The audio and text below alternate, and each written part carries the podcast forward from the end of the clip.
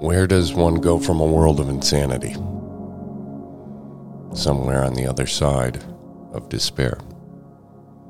T.S. Eliot. Step two says, We came to believe. Belief isn't a choice, it's a compulsion. Altered beliefs require evidence, arguments, and trust. Hope can be felt, but it's hard to articulate. Despair, on the other hand, we know and can articulate clearly.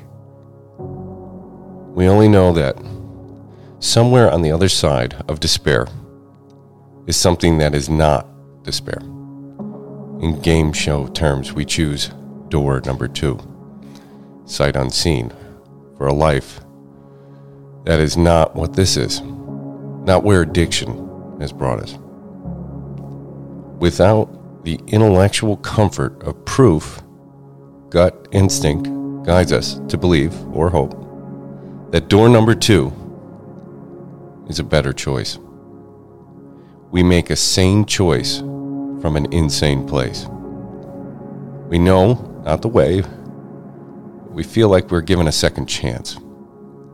We have a moment of clarity and or faith.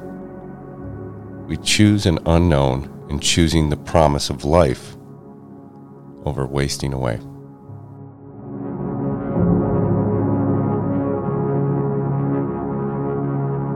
Thanks for starting your day with hammock readings. And we look forward to seeing you again tomorrow.